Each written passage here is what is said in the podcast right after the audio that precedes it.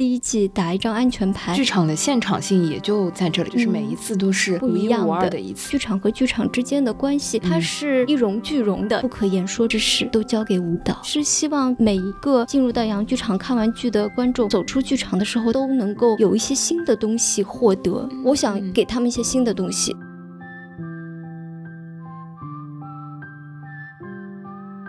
大家好，欢迎来到新一期的撕票俱乐部，我是唐小友。今天是一个工作日的下午啊，我们约了很久。今天是上海的降温日啊，因为近期就是在上海一直到了十一月份都有一种夏天的感觉。呃，其实，在十月底的时候，我去参加了上海在杨浦区的样剧场，年轻的剧场。之所以说它年轻，是因为它应该也是在去年或者是前两年刚刚开幕的剧场。然后在今年秋天呢，他就发布了自己秋市二零二三国际戏剧季。但是呢，它整个是秋天的那个概念，然后一直我们感受的还是夏天短袖 T 恤衫的那个味道，所以就拖拖拉拉呢，到了十一月份，我们又来录了这期节目。好在他们整个戏剧季虽然是秋天，但是是从十月份开始，一直要到十二月份，里面会有七个作品，哎，都是国外的，涵盖了英国、法国、德国、新西兰等等。其实每一个作品，我自己看了那个节目册之后，都会很想买啊，然后非常的好奇，所以今天我们就邀请到了样剧场的包老师，包老师，你先介绍一下自己好吗？嗯，好，大家好，我是样剧场的节目总监包蓉蓉。嗯嗯，请节目总监来，最主要就是我们还是想聊聊这七个作品、七个戏啊，你是怎么选的？或者说这七个戏的特色到底是什么？以及明年还叫秋市吗？对，明年还要秋市，这是我们创建的一个艺术节的品牌。它读起来有点拗口，它为什么叫秋市呢？其实当时也是想了很多这个名字，但是它这个中文和英文是有关联的。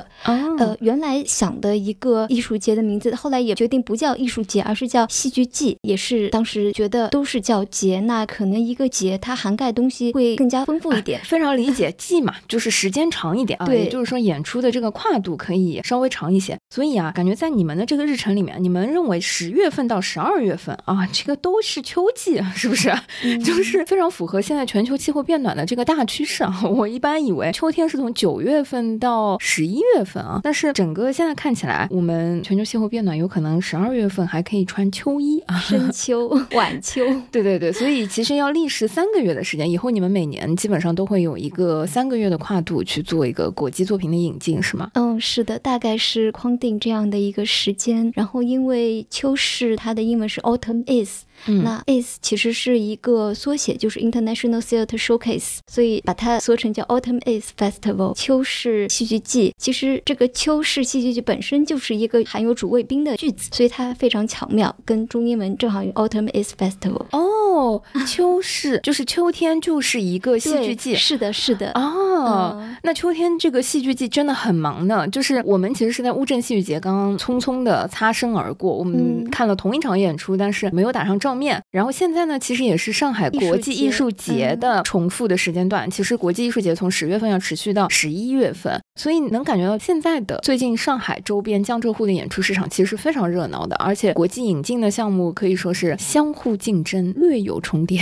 不是节目的重叠啊，就是国家的重叠特别多。所以你们选这个时间段会有一些挑战吗？就是怎么没放在春天？啊，春天我们也有，春天我们也有。就是其实这个问题也有很多的朋友在问，因为怎么讲，现在大家时间是有限的，咱们先不去说大家钱包的问题，就是时间，这个是关联的，老师。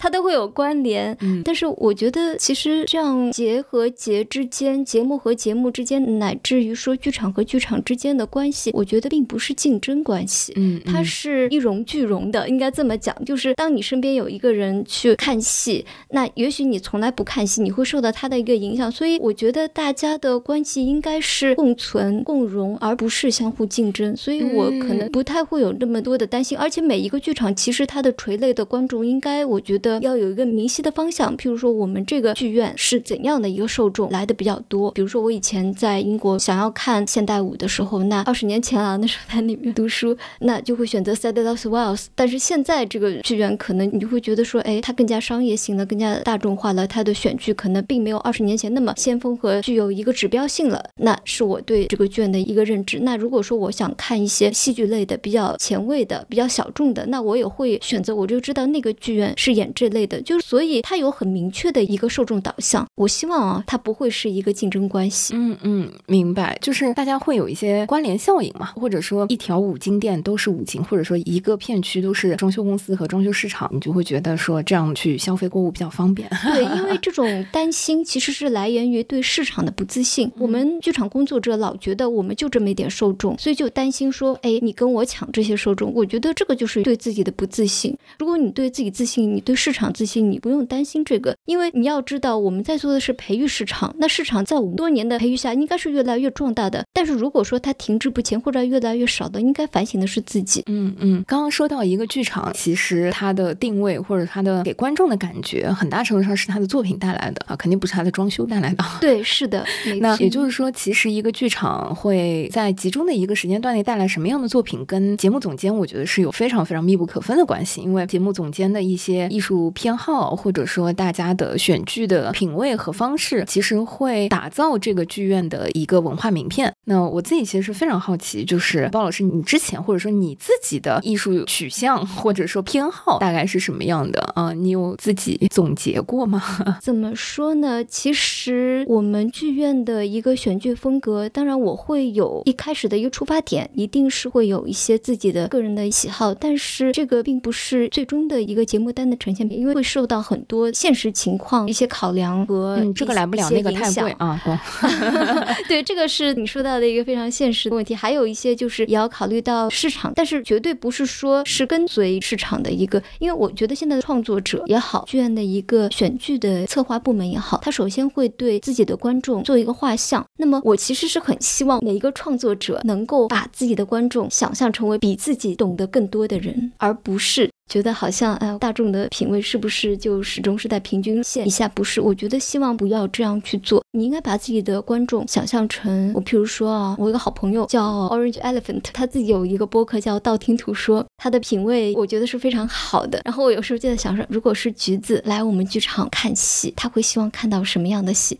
当然，我不会说只是把观众想象成他那样的，但是他肯定是我想象的观众画像中的一部分。那肯定还有好几个画像，就是只有这样，你的。剧院的节目的品质才会不断提高，但是当然同时也要兼顾到大众审美的一个平均值，这个是我可能会做这两方面的一个兼顾。嗯嗯，那就回到这个秋市秋天就是的第一届的国际戏剧节，这七个作品你们大概是怎么选择，或者说怎么被囊括进来的？或者说除了这七个作品之外，我也非常好奇有哪些是你们考虑过，但是因为各种原因没有进来的，以后还有没有机会？因为我在看这个目录的时候，这七个作品，我觉得它。似乎在一个图谱或者说光谱上，我不知道这么说好不好，它是比较分散的，但是分散本身它可能又是一个多样。它有音乐剧，有小剧场音乐剧，然后有现代舞，还有偶剧、儿童剧，甚至儿童剧和偶剧还有重叠的部分，或者说有分开的那个部分，我觉得都非常有意思。你可以稍微介绍一下这七个作品大概是一个怎么样的拼盘的考虑吗？嗯，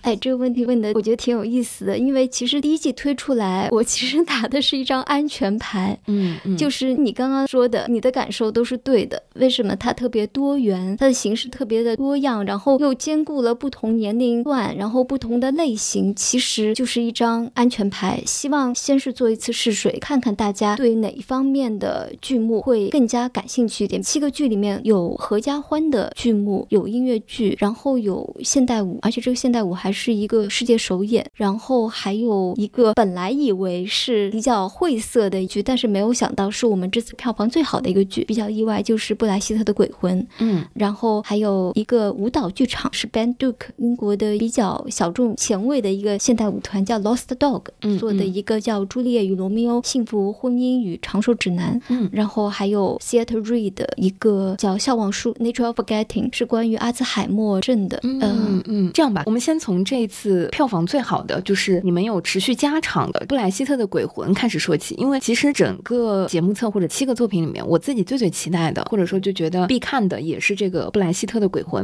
德国柏林。剧团的偶剧。然后我看到你们加场也是在非常紧张的、非常有限的时间里面。呃，因为我自己买的是那个十二号晚上加场的演出，六点。呃，我很少会在一个城市里面六点钟去看戏，对吧？除非在戏剧节等等。所以这个作品你可以大概介绍一下吗？以及其实所有的观众对他的期待都还是挺高的。嗯，因为大家可能就是看到柏林剧团这个名字就会非常感兴趣，他是布莱希特和他的妻子创建的这么一个团。然后这个偶偶剧其实是非常新，它是一个新创作的剧，是去年年底的时候世界首演，然后今年五月份在那个柏林戏剧节上面演出，有很多中国的导演 还有中国的一些创作者去柏林看了这个剧，都非常的激动。然后当时回来，他们还不知道我们剧院已经承接了这个项目，就纷纷跟我推荐说这个剧是非常的棒。我说，哎，那我们已经邀请他们来了。那么当然，这个剧能够来我们剧场，能够来上海演出，也是得到了那个上海国际艺术节的一个扶持和帮助。所以，我们上海的观众真的是非常的幸运，能够看到这样一个，就是本身它的成本是非常高，如果没有这多方面的努力，可能我们就也没有办法引进这个剧。那柏林剧团之前只来过一次中国，我记得应该是二零一九年还是一八年的乌镇，是那个高加索灰蓝记，那个是布莱希特他自己的一个作品。一九年，然后抢票抢不到。哦，这样，好的。那然后本来这个剧团在今年的六月还有计划去阿那亚演一个独角戏，就是铁皮鼓。但是好像因为那个演员生病身体缘故也取消了，所以这次他是第一次来上海，是第二次来中国。这个团其实很少巡演，对对对，所以我非常好奇，他们来了上海之后还会在全国巡演吗？不会，他是唯一一站，所以我也是很着急的跟所有的想来看这个剧的观众讲，就是能有机会的话，欢迎来上海。而且现在因为有了一场那个加场。它的时间大家一定要注意，不是七点半，是晚上六点开始演，演到七点半，然后就只有这一场，就是没票，真的没有票。嗯，但是它原先还有一个是七点半十二号的演出，所以那个加场是哦紧跟吗？十二号晚上本来是没有演出的，只有下午场，是两点钟的。所以其实原先卖票是卖掉了十一号下午场晚上和十二号的下午，没有，原来只开了两场，十一号晚上和十二号下午。因为为什么呢？我们原来还有。有点担心这个市场对于这个剧的接受度，所以当时是 book 了他们那个两场演出。后来就没有想到，所以我开头就讲了，我说不要把观众的画像想象成好像他们不懂戏的观众。其实观众比我们创作者，我觉得有的创作者要高明很多。对对，我们对好东西是非常敏感的，尤其是这种来的比较少。因为其实一九年，我记得应该是一九年，因为当时我也想抢那个高加索灰蓝记吧，应该是这个翻译的名字。对，是高加索灰蓝记。对对对，就是很难抢得到，所以我对这个团是有一些印象。我只是可能也没有做那么多功课，不知道它其实确实在全国范围内几乎是没有。更多的引进，但我记得高加索灰蓝记当时的口碑也是非常的好，嗯，所以可能就带动这一次的布莱希特的鬼魂，对对对。然后布莱希特鬼魂当然也在上海国际艺术节的大的那个节目推荐上，对。展演上我看到了一个大拇指的推荐，所以相当于现在加场的这个十一月十二号晚上六点的这一场演出是他们的末场啊，还有少量的余票，对，还有一点余票，大家要看的话可以赶紧购买，因为就是这个周末了，嗯。嗯嗯，希望我们这一期节目剪出来的时候能赶得上大家抢票哈，大家尽快的听，尽快的买。好，所以这个作品是我自己非常非常期待的，也是这周想要去看的。然后第二个我自己非常好奇的那个作品呢，就是英国的舞蹈剧场，因为它那个名字啊真的有点长，但是它的剧名有一点点会阻碍我买票哦。因为 实话说，《罗密欧与朱丽叶》的故事啊，我们已经听了无数遍了。然后光是今年我已经看了三个不同版本的《罗珠》的系列了，比如说音乐剧的《罗珠》，前两年。不管是中文版还是法语版，我们已经都非常耳熟能详了。然后前一段时间在上海新开的一个前滩三一的剧场，我看了一个罗马的，对罗马那个也是一个现代舞团，甚至这个名字是一模一样，因为它是把朱丽叶放到了前面，朱丽叶与罗密欧啊。然后现在呢，你们这边的这个作品又是英国的一个舞蹈团，然后它叫舞蹈文学剧场，能够简单的介绍一下？就是因为这个编舞编 Duke 他是学英国文学的。这个背景就是可以让你联想到那个云门舞集，就林怀民，他也是学文学出身的，所以他们的作品跟纯粹从舞蹈学校毕业，从一个舞者身份出发去转型到编舞的那些作品肯定是有所区别的。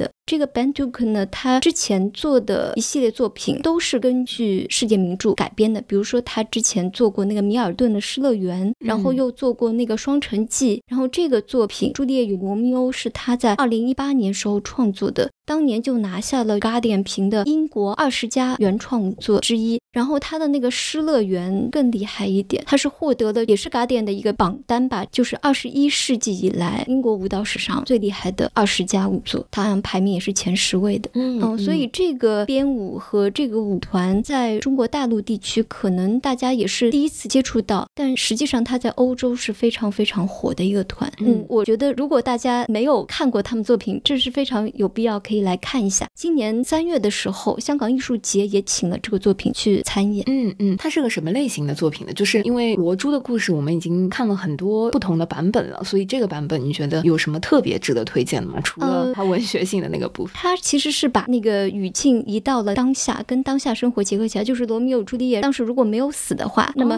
他们活到了中年，也经历了中年危机，会经历到哪些东西？然后你从当中可以看到很多投射于我们现实。生活的一些场景哦，所以它很像那个，就是泰坦尼克号杰克 Rose 如果没有死的话，他们会延伸变成革命之路，对吧？对，是的。而且前两天好像我看到是不是果壳网推了一篇一模一样的文章，好像就是说朱迪尔·罗密欧如果没有死的话，他们到今天会遇到哪些生活中的婚姻危机啊等等，其实是探讨现代人的一些哦。所以其实它虽然作品的名字叫《朱丽叶与罗密欧》，但它其实是革命之路的罗珠版，对吧？可以这么说啊。就是呃，如果大家看过著名的那两部电影《泰坦尼克号》，如果上映的时候你还没来得及出生，或者说比较年轻，就是相信在各种社交媒体的宣传下，你可能也看过了《革命之路》这一部著名的啊中年退婚电影。所以《朱丽叶与罗密欧》这个在现代的语境下也是退婚现代舞集锦吗？对，因为你可以看到，尤其注重它的那个副标题，它其实是个反讽，就是《幸福婚姻与长寿指南》，A Guide to Long Life and Happy Marriage。对哦，长寿啊哦，对，所以幸福婚姻的指北，所以单看它这个标题就是一份舞蹈作品的一个简要的说明。嗯，我以为真的是它字面上的那个意思呢，就是又长寿又快乐，朱丽叶与罗密欧幸福的生活在了一起，仿佛是从迪士尼走出来的。恰恰相反 哦，所以你们在介绍里面也写着说，如果他们活着一起过着双引号幸福的日子，在漫长的婚后生活中需要经受婚姻与爱情的考验，就一旦听到在漫长的生活中需要经受婚姻与爱情的考验，就觉得啊，非常熟悉的生活脚本。嗯啊，有意思。好的，所以这个作品是在十一月的十六和十八号。对，他们接下来会在全国有巡演吗？应该会参加深圳的一个舞蹈节，我记得是。嗯嗯嗯，所以应该也是在年底，可能在深圳可以看得到。但是在上海这一次是全国的首演。对，是的。啊，好的。所以在这两个我自己非常期待的作品之后呢，剩下的就是一些我非常看不懂的东西了。先聊一个。新西兰爪哇舞团珍馐系列，对这个珍馐系列，主要是因为觉得在剧场可以吃东西吗？就是珍馐啊，这个团很有意思，因为新西兰本来是一个很小的国家，那这个团在新西兰应该算得上是一个国宝级的一个舞团。然后他们关注的点、创作的点很有意思，就是新西兰本地的一些风俗的物产。珍馐系列是他们，它是一个新西兰旅游局哦，还不是 他创作出来的作品，当然是会受到那个旅游局的关注，但并不是一个文旅产品。理解理解。然后因为我在看这个介绍的时候，我觉得非常有意思。他说以食物与感官为媒介，唤醒原始的审美本能。我一想到新西兰就觉得要喝牛奶，然后就是啊牧场、大自然这种感觉。这个作品听起来很像是为旅游推广大使量身定制的。怎么说呢？他其实是把视线没有去关注那些宏大。叙事和很大的那种人文主题，但是从微小的事物切入，比如说反映我们日常生活中的一些不经意的瞬间，或者说是贯穿于我们那个生活中的一些元素，食物就是他们切入的一个点。他们这个珍馐剧场系列其实有好几部都是跟食物有关的，嗯，奶酪是其中的一个，所以这个作品叫《奶酪圆舞曲》。哦，这是我们的一个翻译，它的那个英文名一个叫 The Creamery，还有一个叫 The Cheese。哦。哦，所以 The Cheese 没有在这个名字上，但是 The Creamery 是这个作品的名字。它其实这个奶酪分成两部，一部叫芝士猫猫，啊，芝士猫猫是 Cheese，哦，叫珍馐儿童剧场。对，哦，所以其实这两个作品是一个母子关系 啊，可以这么讲，嗯，亲子动是不是亲子饭的那种感觉啊？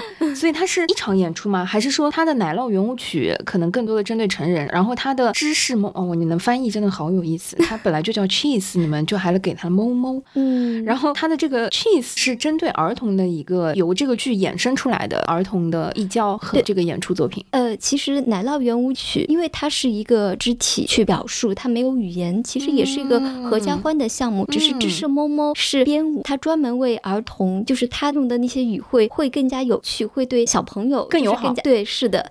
然后这个剧是我们希望做一个所谓的叫沉浸式，哎，但是这个词现在被用烂，就是会邀请小朋友和观众坐到舞台上，哦近距离的去观看舞蹈，然后现场也可以品尝到新西兰运过来的奶酪。呃，对不起，我的重点不是会比较 是一个品牌，就是友情赞助了我们一些那个那个食物，叫奶酪博士，也是应该是我们精心选了一个国内可能最好的一个奶酪品牌，因为我们其实是希望从各种感官入手，给到观众全方面的那种体验。因为少了吃的话，这个剧绝对会少了一重维度。哦，所以他在新西兰本来也是有吃的，对，是的，那就运过来呀，或者说在 成本过高啊，所以你们确实也在本地选择了一个现在比较好的知识品牌作为辅助。嗯嗯，所以二十六号这一场演出知识猫猫呢，它是针对小朋友的，有演出看，还有东西吃。然后奶酪圆舞曲是一个肢体，其实它没有过多的语言，对，也比较友好。对于大小朋友，比如说小学或者初中或者高中，可能也是非常友好。嗯，是的，嗯。那我挺好奇，就是像那个知识摸摸的儿童剧场，你们邀请了小朋友到舞台上之后，还是会放在我们的大剧场吗？是的，大剧场大舞台上，就是直接观众是上到那个舞台，坐在舞台上。那岂不是座位很少，或者说票很少？是的，票非常的少，所以就是这场我们等于说票卖完还是亏本的。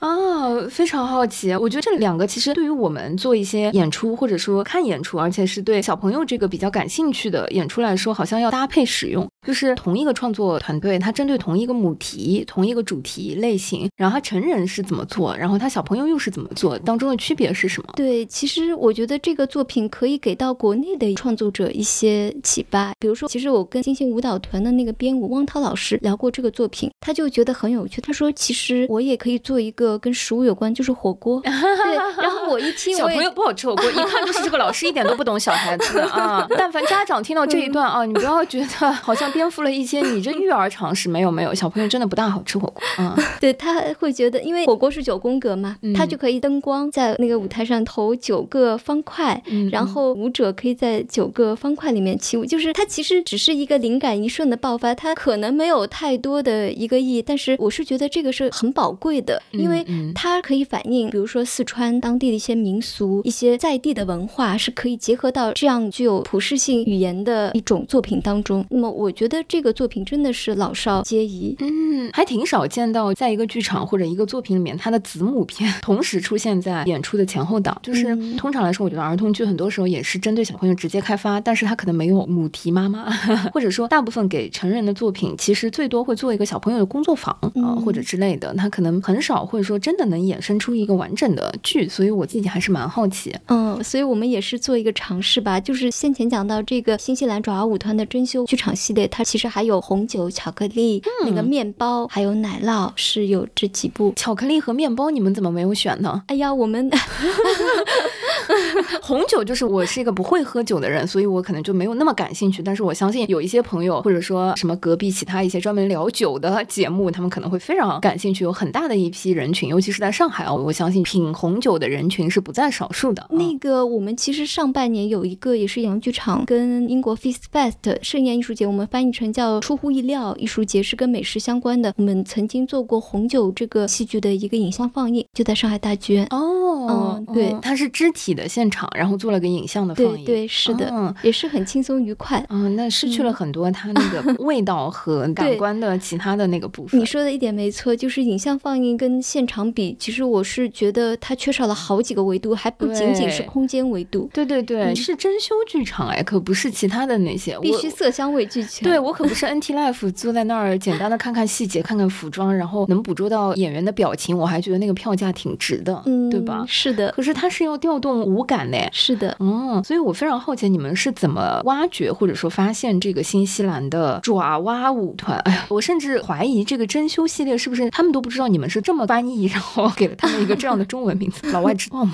就是跟他们说，但是他们可能也他们能理解什么叫真修吗？朋友们，哎，因为我前后鼻音也不是很清晰的那种上海土著啊，所以是前鼻音吗？老师？真是前鼻音。啊，就是你听声音还感受不到，但是你一看到那个字啊，就是一个中国人看那个中文的时候，那种很丰富的意涵在这两个字的背后。老外知道你们给他起了这样子一个系列的名字吗？这可能只可意会不可言传。啊对中文是是不知道。中文是很博大精深的。嗯，嗯，好的。所以你们怎么挖掘到这么一个？我觉得其实是，虽然你讲是新西兰宝藏级的现代舞团，但是我觉得对于国内的观众或者说大多数朋友来说是非常冷门的，可以说啊，我看到什么新西兰什么，我可能都不一定会往下看。嗯，对，这个团可能在国内是比较冷门，但是他常年会去参加一些国际性的艺术节，比如说爱丁堡艺术节。爱丁堡艺术节上，这个团是每一次有演出都会售罄，是非常热门的一个团。嗯所以嗯当时是在爱丁堡艺术节上面，我有一个在英国的朋友就看到了，然后很早以前，我记得应该是三四年前就已经把这个团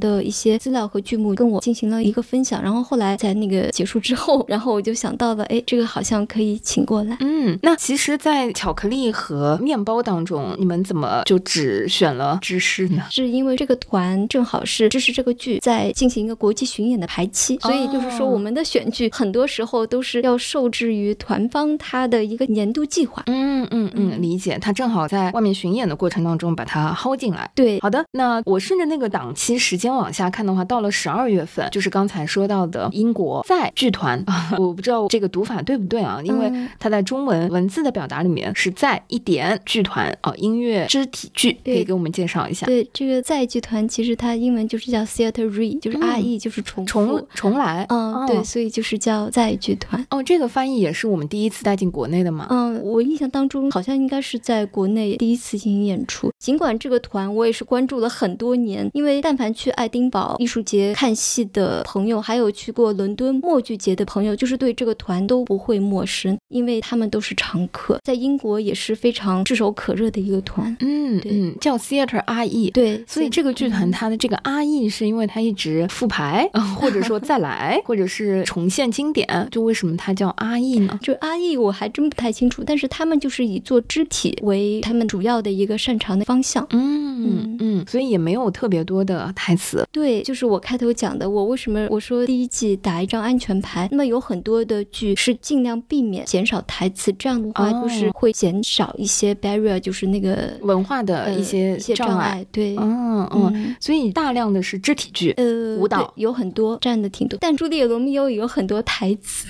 虽然它是一个 所以它叫舞蹈文学剧场舞蹈文学剧场。嗯，但是这个笑忘书，哇，这个翻译也很有意思。它英文叫 Nature of Forgetting，哦，嗯，遗忘的本质。啊，其实遗忘的本质就感觉不容易卖票嘛，所以就改成了笑忘书。对，因为这个剧其实反映的是一个沉重的母题吧，就是阿兹海默。但是这个创作者他是选择了用一种微笑面对的方式去阐释、去挖掘深度，因为这个剧也是他跟英国的一个医院专门研究人类大脑的这样一个方向的一个医院共同进行创作和探讨。嗯所以，因为现在阿兹海默在国内还有老年问题，都是是我们面对越来越多的人得了这，包括我父亲也得了这个病，他现在已经认不出我了。所以谈到这个时候，大家心里都很沉重。但是嗯这个剧就是希望大家换一种方式去看待病痛也好、年迈也好这些话题。嗯，我觉得这个话题其实是这几年吧，可能全球的创作市场里面经常会触及的。比如说，我印象很深的是在好多年前，一六一七年的时候，看到也是爱丁堡戏剧节引进的那个呃一对夫妇，然后戴着面具。安德鲁里波安德鲁里利尼对对对对对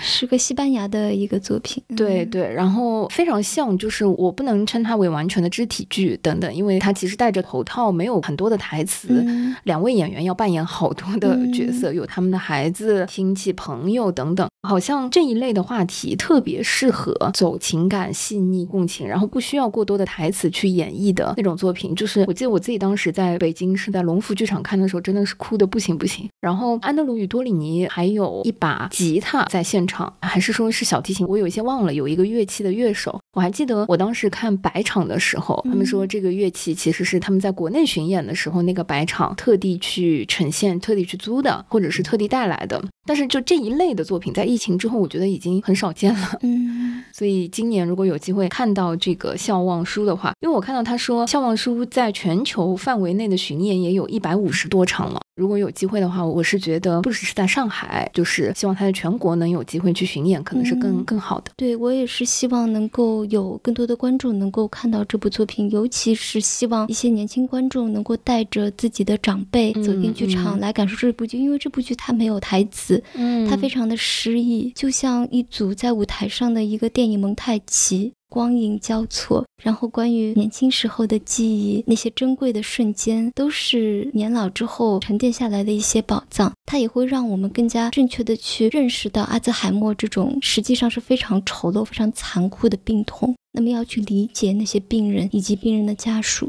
所以我觉得这个剧它会直击你心里最温柔的那一面。嗯嗯，好的，那这几部就是我相信节目肯定不会拖到十二月份，嗯 就是这几部作品在我们节目上线的时候，如果你听完了或者是赶上了，已经种了草，那你可以尽快的在样剧场或者是其他的一些售票平台，应该还是能买得到。那因为我们有一些些拖延，所以秋天的这个开始我们有一点点错过。其实这七部作品里面有两部作品已经演完了，在我们今天录音的当下啊，第一部是伦敦西区的原版音乐剧《过去五年》。第二部是上海金星舞蹈团和巴黎分团的现代舞，不知道这个巴黎分团是他们的分团还是另外一个剧团？一会儿请老师也介绍一下，因为我自己已经错过了这个作品，有一点点遗憾，叫《不期而别》，它甚至是一个全球首演，是的对吗？，嗯啊，让我们先来说说这个大遗憾吧，就是上海金星舞蹈团，因为就是前天嗯是他的首演的末场，嗯，对我们这次的那个秋实国际戏剧节，虽然叫国际，其实我觉得还是有点缺憾。就是中国的作品，你看到也讲的好像都是国外的。对，那我觉得到了明年，可能这方面还是要进行一些，因为既然是国际，中国也是国际的一部分。明年我觉得应该要加入，一定要加入。那么这部作品是今年唯一一部有中国舞者和巴黎分团的舞者共同创作的一个作品。这个作品也是金星巴黎分团的世界首秀。嗯嗯嗯，所以那个巴黎分团确实也是金星舞蹈团在巴黎的另外一个分部，所以是的其实它整个就是金星舞蹈团在国内和国外的这两个部分的合作。是的，那你说有什么区别呢？就是说上海的这个团其实是吸收了国内舞者的精英，而巴黎的这个团是吸收了国际舞者的精英，所以他这次来中国演出的五名舞者分别是来自五个国家，哦呃，有英国、法国、意大利、美国，还有一个我有点忘了，是荷兰还不是比利时？嗯，嗯，签证很难办的。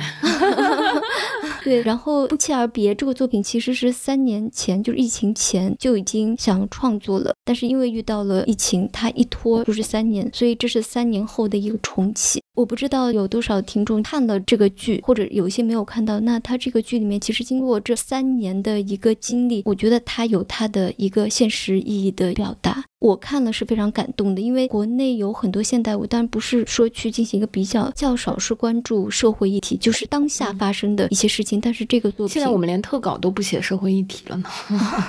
对，但是这个作品用一个舞蹈，就是现代舞，它的一个视角和它的语言，表达了当下人的一些困境。我看的就很多人看完就是流泪，包括我也在内，嗯因为我们都陷入沉默。嗯嗯，但是就像现代舞，它要承担那些功能，它能够抵达语言所不能抵达的界限，就是维特根斯坦所说的“不可言说之事都交给舞蹈”，他做到了。嗯，所以这个作品，如果我们错过了三号、四号，还有机会它会再重 现吗？首先呢，他在明年已经确定了在布鲁塞尔的一个演出的档期，他会再回到国内演出，但是可能舞者已经不是刚刚错过的这一批舞者了。嗯，国外的一些就是巴黎分团的舞者可能会换，嗯嗯，所以错过了这一版，可能就看不到我们刚刚过去的这个首演的一个阵容。嗯，了解，没关系，剧场的现场性也就在这里，对吧？就是每一次都是独一无二的一次。是的，对。然后过去五年，Last Five Years，我自己其实是蛮期待，也比较熟悉的一个作品，因为在二零年之前，上海大剧院做那个巡演零号站的时候，有过线上的播映版本。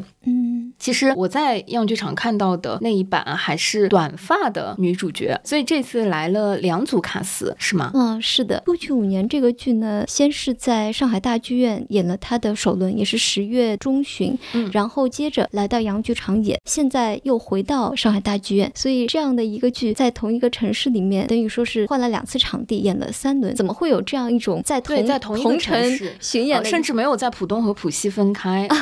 那个是因为我我们洋剧场跟上海大剧院是一个系统，那上海大剧院在上海这个地区会有三家剧院，那么还有一家是西岸，好像说是明年也有可能后年，我这个不清楚啊，人家不敢乱讲，反正也是在紧锣密鼓的一个筹备当中。然后好像在江浙沪地区，我们还会在苏州有一个大剧院系统的剧院。那系统内的剧院的一个巡演，可能是未来我们会推出的一种新的模式，在国内乃至国外也是非常少见的。好的，所以听下来，其实这七部作品都是包老师精心选择，然后亲切带来的亲儿子。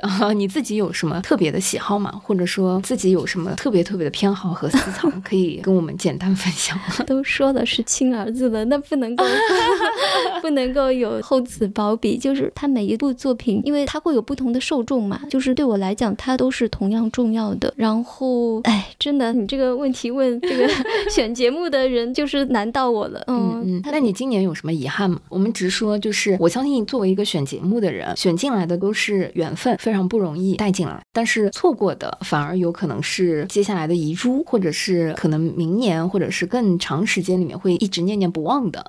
没有遗憾，就是所有的遗憾，明年都已经补上了，已经在悄悄的进行明年的规划了。而且明年的那个秋实，我相信会给大家更大的惊喜，但现在还不能说。对，所以其实你们已经在规划明年下半年的那些作品了。对，就是我是希望每一个进入到洋剧场看完剧的观众，走出剧场的时候都能够有一些新的东西获得。因为我老觉得，就是说一个剧场给到观众一个他们已经知道的事情，或者已经接受的观点，或者已经看过的一些节目，或者已经有过的那些惊喜，对我来讲不满足。我想给他们一些新的东西，这样的话才能够形成所谓的交流。否则你进来看一个你已经知道的东西，这个就不存在交流了。嗯嗯嗯。哎，我很好奇，就是其实你可以给我们稍微介绍一下样剧场的其他的活动或者是定位吗？因为现在看起来似乎秋市下半年的这个作品，或者说这个戏剧季是样剧场非常重头的那个部分。那正像你说，可能春天你们又有一个春天的部分，是不是夏天又有夏天的部分？那全年它都在搞节目吗？都在搞戏剧季吗？对于剧场来讲，它可能它的一个运营方式跟艺术节会不太一样。它是一个细水长流的，然后我们要求是每一个礼拜、每个周末可能都是会有一些大大小小的演出。我们有两个剧场嘛，一个是大剧场，还有一个是绿匣子一百六十八座的。那就像刚刚过去的九月，我们做了一个叫 Goat Go 特别青年剧展，那个是旨在发掘一些国内特别新的，可能他们在 Goat 上面呈现的就是他们的一个人生当中的第一部作品处女座。嗯，它跟乌镇的清境还有一些区别。当然，每年在乌镇清上面有一些特别优秀的作品，我们也会邀请他们来洋剧场进行一个返场。像今年刚刚结束的乌镇戏剧节上面，我们已经联系了三部作品，明年二月会来你们剧场进行一个展演。因为现在这个还没有进入到签约阶段，所以也不透露，但一定会是三部非常好的作品。嗯嗯，那还有什么是在这个戏剧季的过程当中你们会私藏的，或者说会穿插的一些其他的演出吗？还是说这个戏剧季基本上就是涵盖了其实目前剧场所有下半年的演出计划？对，基本上面我们是每个礼拜都排满的，从十月到十二月都排满。然后明年一月的话呢，就是会有刚刚也是在乌镇演完的李建军的那个《阿 Q 正传》，因为李建军也是我们剧院可以说是常年驻场的一个艺术家。嗯嗯，第一时间就把他的最新作品在我们这边进行审，大家可以关注一下。嗯，了解。好的，所以我们非常期待听到这一期节目的小伙伴，就是我们会认真剪辑、快速上线，让大家尽量不要错过后面的很多演出。样剧场是在上海杨浦区的一个剧场，所以可能也取了谐音，就是年轻样。我觉得选剧本身也有很丰富、很年轻的那个感觉。所以如果有一些外地的朋友来到上海，如果你感兴趣的话，或者说除了文化广场、大剧院等等一些常见的或者说老牌的、非常熟悉的剧院剧场之外，也可以关注一下现在上海新开的一些其他的大大小小的新的场地，可能会给你带来很多不一样的惊喜。好的，谢谢谢谢包老师，然后非常期待明年 可以更提前一些，让我们不要错过 任何一部作品。我们可以提前预约明年秋市的这个档期。好的，谢谢包老师，谢谢小友，嗯，拜拜，拜拜。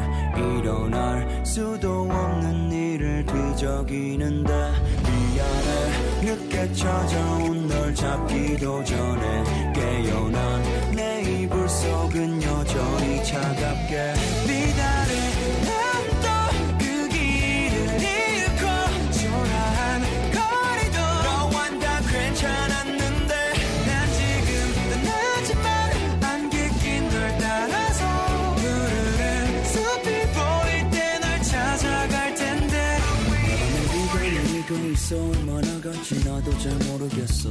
온실 속 화분처럼 난 외롭고 빛을 받은 널 waiting for. 우린 너무 아름답고 때론 비극적인 꿈그 어떤 말로도 표현할 수가 없어서 눈 감아요 내게 달수 있을까?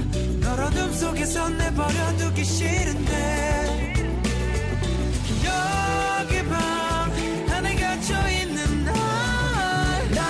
너던 날 떠올려줘. 낯익은 넌 내가 봤던 그때 너가 맞는지 일어날 수도 없는 일을 뒤적일 텐데. 미안해 늦게 찾아온 날 잡기도 전에 깨어난 내 이불 속은 여전히 차갑네. 잊었던 마음도 꿈인 줄 알았는데 내게 단 감춰 그 뒤에 나를 감춰 도망치려 하는데 걱정 마내 모든 검정들을 버려서 다시는 감으면 날 찾아와서 깨워줘. 눈 감아요 내게 달수 있을까? 널 어둠 속에서 내버려두기 싫은데. 기억의 방 안에 갇혀있는 날. Knocking on the door